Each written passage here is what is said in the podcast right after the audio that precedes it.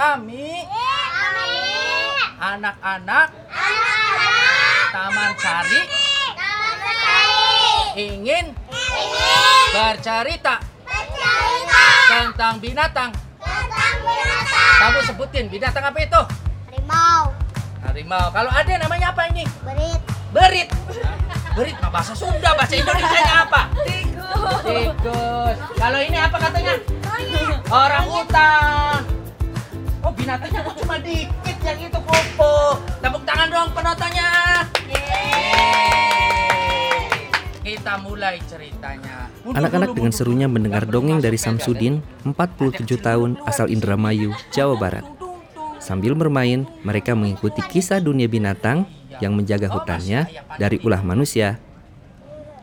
Tak hanya mendengar, anak-anak juga terlihat senang saat mereka memerankan berbagai karakter binatang melalui wayang kardus ini. Pertunjukan dongeng bersama anak-anak ini berlangsung di Masjid Al-Islam Taman Sari, Bandung. Mereka adalah korban penggusuran akibat sengketa lahan dengan pemerintahan Kota Bandung. Peristiwa penggusuran ini terjadi pada tanggal 12 Desember 2019 lalu. 16 rumah yang ditinggali 38 kepala keluarga di RW 11 ini rata dengan tanah. Sayangnya, peristiwa ini pun juga diwarnai kekerasan pada warga Taman Sari yang mencoba mempertahankan rumah mereka.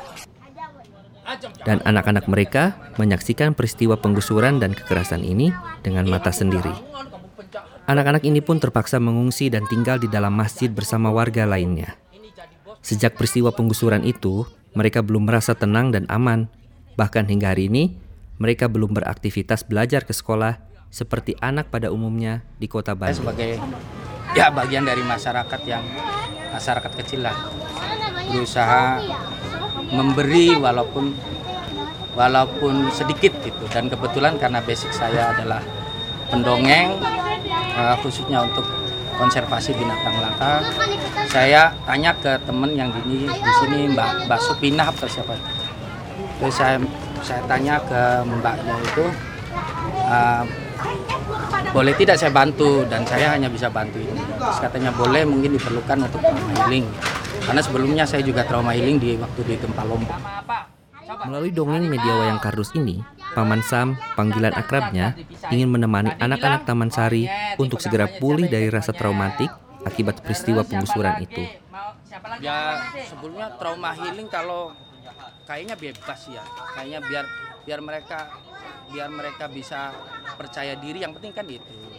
Bisa melupakan kejadian tadi bisa bisa tidak gampang panik. Intinya itu. Kalau bentuk untuk trauma healingnya bisa bisa permainan bisa dengan uh, teknik mendongeng seperti tadi. Bisa uh, dialog. Mendampingi anak-anak dengan berbagai cerita sudah dilakukan oleh Samsudin sejak ia mengajar di sekolah dasar. Sejak saat itu, ia ingin berbagi kebahagiaan pada anak-anak di seluruh Indonesia. Mulai mendongeng untuk anak-anak korban penggusuran seperti di Taman Sari ini, hingga anak-anak yang tinggal di pengungsian akibat korban bencana alam. Komisioner Komisi Perlindungan Anak Indonesia, Susiana Avandi, akan memeriksa dampak penggusuran terhadap anak-anak Taman Sari ini. Lembaga KPAI akan melakukan pengawasan dan koordinasi dengan pemerintahan Provinsi Jawa Barat dan pemerintahan Kota Bandung. Menurutnya, tiga hal yang akan diperiksa dan dievaluasi.